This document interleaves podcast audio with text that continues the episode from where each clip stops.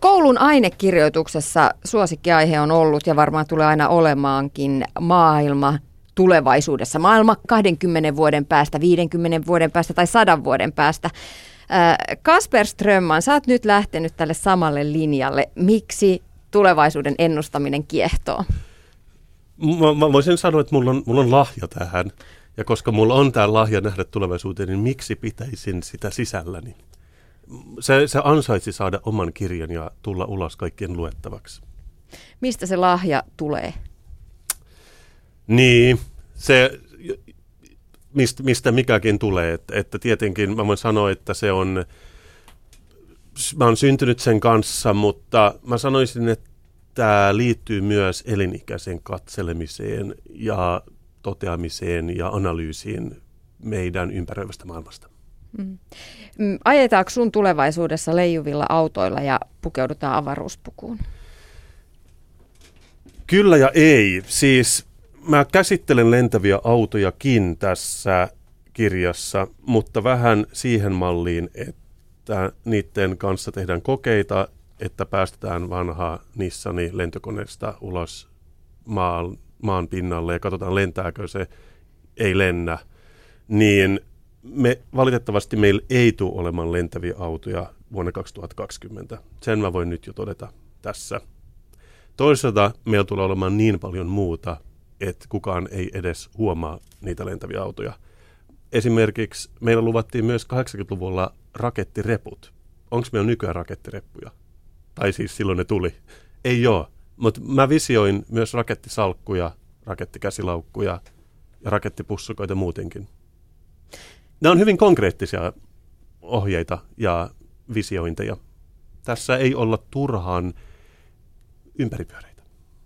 Niin, Kasper Visio 2020 kirja on nyt eilen julkistettu, niin tuota, pakko palata noihin lentäviin tai noihin lentoreppuihin. Mä oon kyllä nähnyt semmoisia härveleitä, joilla voi lentää ilmassa. Vähän niin kuin lentoreppu, mutta siinä oli kyllä, siinä oli kyllä jotkut ohjauskahvat. Niin, YouTubesta löytyy. Niin, se, sitä onkin, että me nähdään YouTubesta kaiken näköistä, mutta sitten kadulla ihmiset kävelee jollain niin kengillä, ja se on musta tylsää, mutta niin ei välttämättä ole neljän vuoden kuluttua. Ja siksi mä olen kirjoittanut tämän paksun ja hyvin perusteellisen teoksen.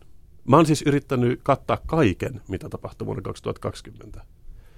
Kun mä kirjoitin tätä kirjaa, niin mulle, tuli, mulle annettiin sellainen vieno toive, että kirjoita vähän sellaisesta, mistä nuoret kaupungilliset tykkää, mutta ei, mä, mä haluan kattaa kaiken. Ei mitään niin kuin vegaanisia polkupyöriä, vaan, vaan järkeviä asioita. Jos puhutaan vielä hetki noista laitteista, niin onhan nyt nähtävissä tuo katukuvassa näitä hoverboardeja ja sellaisia niin kuin Mä kuulin muuten tänään just aamulla radiosta, että monet niistä on tosi viallisia, ne räjähtelee. Ja muista se oli jotenkin fan, Ruotsissa, se oli Ruotsissa, että niissä, niissä on ollut jotkut väärät tällaiset lataajat, ja niissä saattaa myös lentää jotain niin kuin kuumia kekäleitä, jotka sytyttää muita asioita tuleen. Mä sillain, tätä mä en tiennyt, mutta tämä on myös hyvin tyypillistä tulevaisuudelle, että hienon näköinen, mutta vaara vaanii kanssa aina askeleen päässä. Niin, tai pyörän pyörähdyksen. No Kasper Strömman, millainen maailma on vuonna 2020? Jotkut ihmiset puhuu utopiasta, mutta mä luulen, että mä esittelen jonkinnäköisen huumoridystopian tässä kirjassa. Se, siihen niin liittyy hyviä ja huonoja asioita, mutta kuten sanottu, mä haluan olla hyvin, niin kuin, hyvin konkreettinen, että – ei mitään niin runoja, mitkä sitten voi tulkita miten haluaa, niin kuin kaikki isot profeetat ja, ja ennustajat on kautta aikojen tehnyt, vaan mä olen kansanomainen, mä puhun kansan kielellä tässä ja paljon. Mutta 2020 se tulee tosi nopeasti eteen. Eihän tässä muutama vuosi hurahdus, niin on 2020. Mutta näyttää hyvältä kannessa. Se on, se on vähän niin kuin vuosi 2000kin. Se, sekin meni jo, mutta, mutta vieläkin se siintää silleen, että, että kyllähän se on se, mihin kulminoituu ihmiskunnan se koko tietämys ja taito ja innovaatio. No mutta oliko tämä visuaalinen näkemys juuri se, minkä takia valitsit vuoden 2020? Tää, tässä on niin osittanut myös takana se, että nyt kun me kaikki tiedämme, että Suomi täyttää sata vuotta ensi vuonna, niin mä luulen, että me nähdään paljon enemmän tämän tyyppisiä opuksia. Ja mä oon tosi iloinen siitä, että mä sain olla ekana nyt syksyllä 2016. Että mä haluaisin oikeastaan, tämä ikään kuin nähtäisi sen benchmarkkina, että mihin niiden muiden pitää pyrkiä.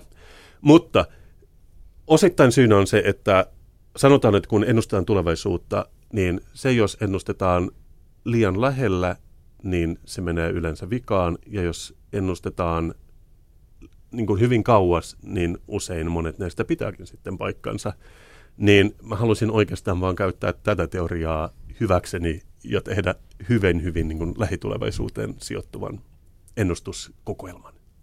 Ennustuskokoelmassa esitellään monenlaisia ilmiöitä, kuten esimerkiksi meille kaikillehan on tämä Pohjois-Karjala-projekti tuttu, tuttu ilmiö. Suomalaisia yritettiin opastaa terveelliseen elämäntapaa vähentämällä rasvan syöntiä. Mutta Kasper Strömman, sulla on Etelä-Helsinki-projekti. Mistä tässä on kysymys? Mulla on Etelä-Helsinki-projekti. Ja koska mun mielestä tässä on jäänyt vähän tämmöinen tyhjyys sen jälkeen, kun milloin tämä loppui? Vuonna 2097. Meillä ei ole mitään isoa kansallista projektia. Niin sen takia mä esitän, että meillä tulee olla tämä uusi Etelä-Helsingin projekti. Tässä niin kuin oikeastaan seurataan tällaisen dynaamisen elämäntyylin vaikutuksia urakehitykseen. Eli tämä on niin kuin hyvin ajassa myöskin sen, sen tota asian suhteen. Niin, et, muistutetaan tässä, että siis Etelä-Helsingissä on esimerkiksi Punavuori, jossa asuu paljon hipstereitä. Mä oon kuullut siitä, se on ja. myyttinen paikka. Mutta mä en tiedä, onko kukaan nähnyt niitä, mutta se on vähän niin kuin Loch Ness. Jos sinne voi mennä etsimään niitä, mutta näkeekö niitä. Mutta tässä puhutaan esimerkiksi siitä, miten afterwork lisää yksilön tulotasoa ja miten niin sushi sushin syönti vaikuttaa urakehitykseen. Että nämä on, nämä on hyvin tällaisia taas kerran konkreettisia esimerkkejä, miten, miten voi edistää omaa hyvinvointiaan. Tässä on esimerkiksi nyt kun mä, mä ennustan tässä, että 100 prosenttia Etelä-Helsinki-projektien osallistuvasta sanoo pitävänsä IPA-oluesta. Mun mielestä tämä oli aika helppo ennustus nähdä. Sä aika tarkkanäköisesti nostat kirjassa ihan oikeasti. Jos vähän ehkä kieliposkessa onkin kirjoitettu, niin, niin ihan oikeasti tässä tosi kiinnostavia ilmiöitä, joita nousee nyt tässä ajassa ja ehkä, ehkä ne sitten vahvistuu vuoteen 2020 mennessä. Mun, mun kustantajani sanoi mulle, kun mä olin kirjoittanut tänne, että niin Kasper, että ihan tämä kertoo tulevaisuudesta. Tähän oikeasti kertoo, tämä on sarkastinen kuvelma meidän ajasta. Mä sillään, Ää, ai niin, niinpä onkin. Sä oot oikeassa. Eli mä, mä oon hyvin kiitollinen siitä analyysistä. Mä tuon sen mukana nyt ja esitän omanani. Yksi hauska osio on nämä ravintotrendit. Ruokahan kiinnostaa ihmisiä aina ja erityisesti tänä päivänä erilaiset, monet erilaiset ruokavaliot, diettiruokavaliot ja, ja hyvää oloa tuovat ruokavaliot on ihmisten huulilla. Mitäs tämä hirvikärpäs paisti on? Mua naurattaa nyt joku sä sanot sen ääneen. Mä, mä vähän häpeän välillä, että mä luen nyt tätä kirjaa, mitä mä oon kirjoittanut kuitenkin aika kauan, ja sitten mä vähän lollahdan välillä, kun mä luen mun omia juttuja, niin mä en ole ylpeä siitä, mutta mä teen sitä. Mutta tässä siis annetaan ihan selkeitä ää, reseptiä, kun nyt hyönteisten syönnin kuitenkin kerrotaan, tai luultavasti ää, lisääntyy, niin mulla on myös lutikkaleivät täällä, Mm, hillopunkit. Kyllä, tämä, kyllä tämä Mutta tämä... hillopunkkeihin piti jotenkin valita sellaisia, jos ei ole tota, kumlingen tautia. Kumlingen tautia. Taas kerran, tässä on niin hands on niin käteviä ohjeita, eikä mitään ympäripyöräyksiä. Kuorotus, sokeria ja lisää punkkeja. On, onhan tämä niin proteiinipommi suorastaan. Parman kinkkupasta. Näit, näitä on tässä siihenkin lähtöön. Niin, tässä oli siis, äh, ehkä tässä oli noin ö, toisella tasolla, niin puhutaan siitä, kun nyt, nythän on paljon kaupoissa niin kuin nyhtökauraa ja härkäpapu-muhennoksia, niin sehän on niin kuin mielenkiintoinen tämä ilmiö, että niistä yritetään aina tehdä liharuokien oloisia, että ihmiset tuntui, tuntisi itsensä kotoiseksi niiden ö, seurassa, niin tässä itse asiassa vähän ehkä parodisoidaan sitä juttua. Että tehdään niin tuttuja reseptejä, mutta lisätään niihin hyönteisiä, niin sitten ne menee helposti alas kaikille. Se on mielenkiintoista. Mä oon käynyt Berliinissä sellaisessa paikassa, se teki vegaaniversiot niin kaikesta liharuoasta, niin rapeaa pekonia ja makkaroita, ja ne näyttiikin samalta. Ja siinä oli niin salatinlehti, ja sitten melkein odottiin, no mutta hetkinen, onko tämä salatinlehti sitten niin jotain rapeaa pekonia oikeasti, että se on niin bizarro maailma. Mutta sillähän meidän psyyke toimii vissiin. Me tarvitaan tuttuutta, ettei mene liian pelottavaksi. No millaisia ravintosuosituksia sä annat vuodelle 2020? No, mähän ennustan, että jo nyt on havaittavissa se, että kun menee syömään, niin aina kysytään, että onko rajoituksia, koska yksi ei syö gluteenia ja toinen on fruitarian, syö vain hedelmiä, niin mä sanoisin, että tämä tulee pelkästään lisääntymään. Mutta mä ennustaisin, että me halutaan lisää järjettömyyksiä meidän ruokavalioon. Että kun tietyllä tavalla nyt on semmoinen kausi, että monet haluaisivat syödä, syödä vaan tosi luonnonmukaista, aitoa, lähituotettua ruokaa, jonka ravintoarvo on korkea. Mitä jos se olisikin päinvastoin? Niin prosessoitua, valkosta, ravintoköyhää ruokaa kuin mahdollista. Se voisi olla laihdutusmenetelmän aika hyvä, että syö vain valkoisia jauhoja ja valkoista sokeripaloja imeskelee. Ei ehkä terveellinen, mutta ei ole myös lapamadon syöminen terveellistä ja sitäkin on harrastettu kuulemma joskus. Joo, joo. Tämä oli joku kuulema kuuluisa jatslaulaja 30-luvulla. Ää, hän muista, nyt mä en uskalla sanoa, kuka se oli. Mä menisin sanoa Kallas. Mutta että kaunis ääni, rehevä. Sitten ihmiset haukku sitä lehdissä, liian rehevä. Huhujen mukaan se lapamadon, kuihtui. Ääni ei kuulostanut enää samalta. Tämä oli vähän off topic. Mutta kaikki on ollut. kaikki ja on ollut. on myös tulevaisuudessa. Kyllä mä ehkä näen lapamatojen niin kuin, toisen tulemisen. Sitä ei nyt lue tässä, mutta ehkä me saadaan niin moderni versio siitä. Olisiko mitään uusia innoittavia? Niin kuin, niin kuin Hirvi Kärpänenhän on sellainen niin kuin semi-uusi tuttavuus Suomen faunassa. Että ehkä me saadaan jotain uusia eksoottisia, niin kuin vaarallisia ja siperilaisia lajikkeita lähivuosina. Oletko jouluruokien ystävä? Mä henkilökohtaisesti on sitä mieltä, että jos ne olisi tosi hyviä, niin me syötäisiin niitä vuoden ympäri, mutta ei me syödä. Et just ja just menee niin kaksi ruokalusikallista lanttulaatikkoa vuodessa. Sama juttu itse asiassa kyllä mämminkin kanssa. Sitäkin syötäisiin koko ajan, jos se olisi oikeasti hyvää. Mutta jos niistä tekisi muutieita? Se voisi toimia oikein hyvin lisää vähän hyasinttia ja vihreitä kuulia niin kuin maun vuoksi. Mutta joulussa mä näkisin kyllä tehostamisen varaa, koska jouluhan on yhtä sellaista viikon sikailua tällä hetkellä, että katsotaan Hugh Grant-komedioita telkkarista, mussutetaan konvehtia. Mä luulen, että tulevaisuudessa tällainen ei enää tule menemään läpi. Light-konvehteja, aerobista liikuntaa kuusen ympärillä, ehkä pieni niin kuin puhelinpalaveri ennen puolta päivää. Mä luulen, että tämä kuulostaa hullulta, mutta ollaanhan me kuultu jo niin kuin korkeammaltakin taholta, että meidän pitää tehostaa. Niin miksei aloittaa näistä lomista? Niin ja sitten tehostaa myös sitä ihmisten elämää. Ennustat myös, että äitiyspakkaukseen tulee vauvoille CrossFit-opas. Ja pieni pieni kahvakuula, hyvin pieni, 200 grammaa. Kyllä mä sanoisin, että, että tähän, tähän se, on, se on mentävä.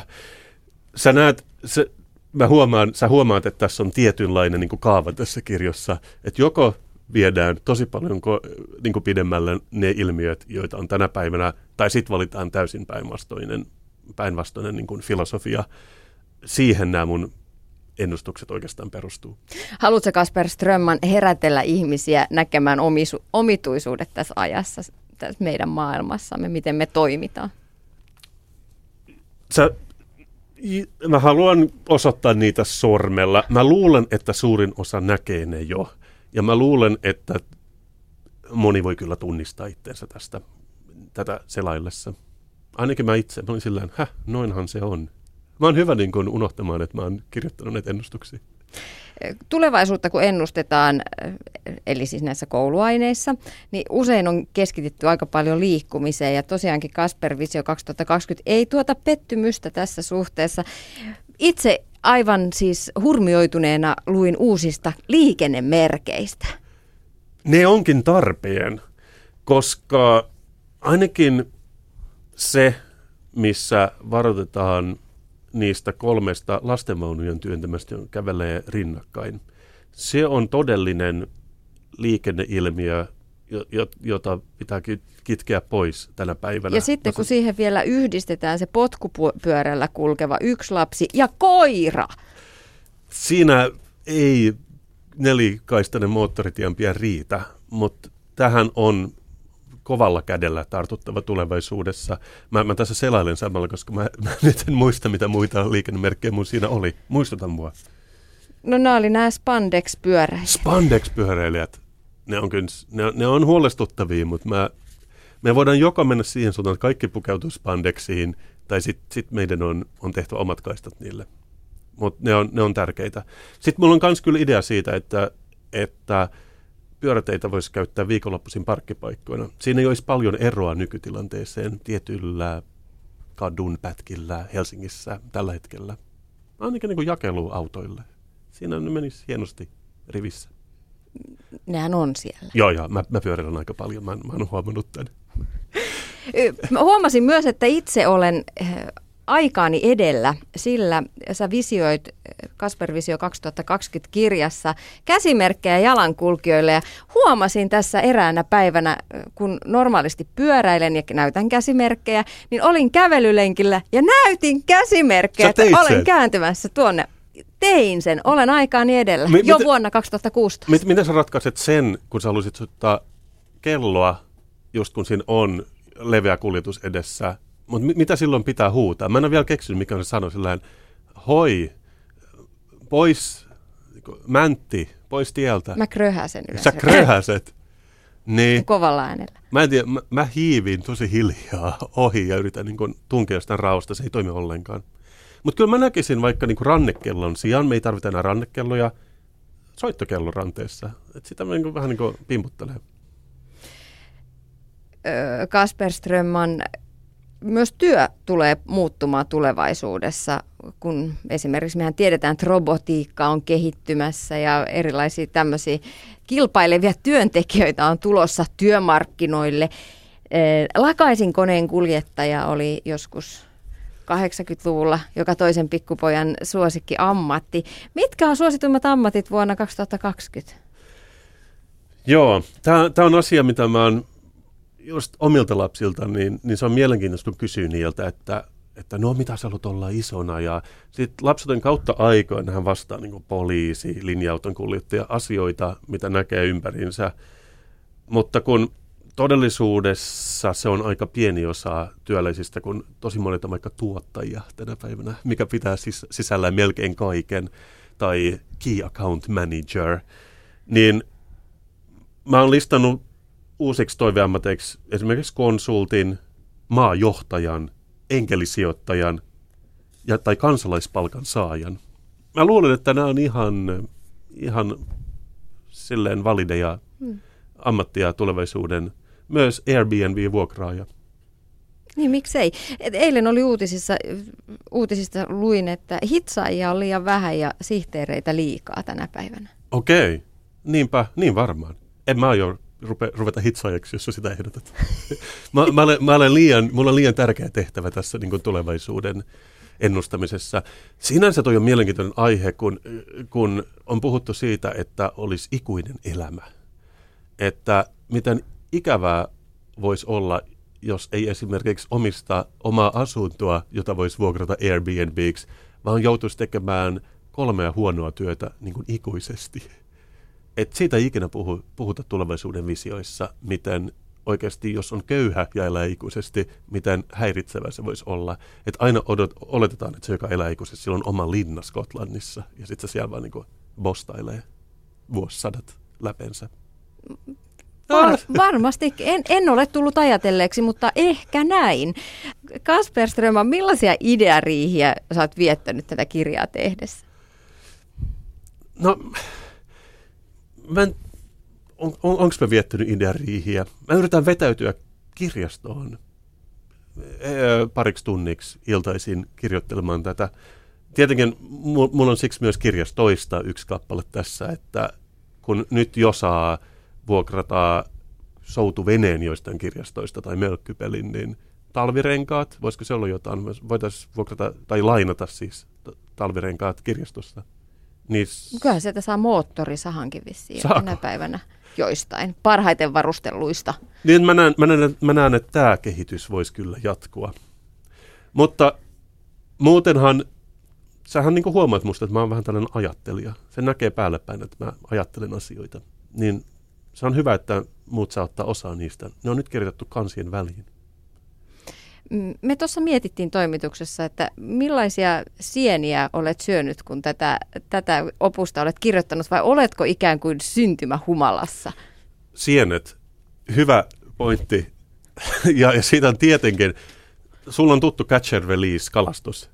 Catch and release sienestys on todellakin se seuraava asia. Siis sä menet sieneen, poimit ne ja heität ne saman tien pois kätevää. Silloin saa sen niin kuin sienestämisen ilon, mutta ei tarvitse syödä niitä, koska käsisydämellä onhan sienet vähän yliarvostettuja.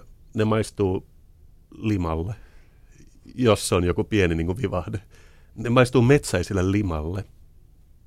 Ja mä tiedän, juu, kyllä jos, jos lisää niin kuin paljon kermaa ja, ja kaikkea, niin, niin se on ihan ok, mutta sieni itsessään ei niitä oikeastaan kukaan syö.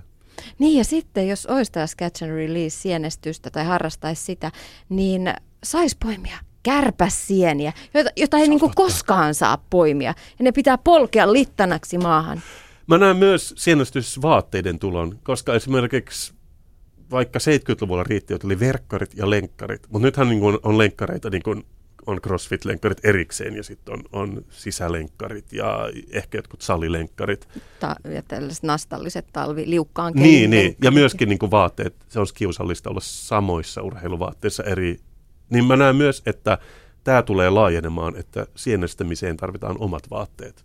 Millaiset sitten on hyvät sienestysvaatteet? Mä oon vetänyt sellaisella vanhalla anorakilla sä, sä oot niin ajasta jäljestä. Tai toisaalta sä oot nykypäivän ihminen, mutta neljän vuoden kuluttua niin, niin mulla, mulla on siis nyt vaan, mä en näe sitä ko- kovin kirkkaasti mikä se on, mutta kyllä mulla on aavistus siitä, että jos joku iso yritys brändää tämän hyvin, niin kyllä, kyllä mullakin on ne päällä sitten.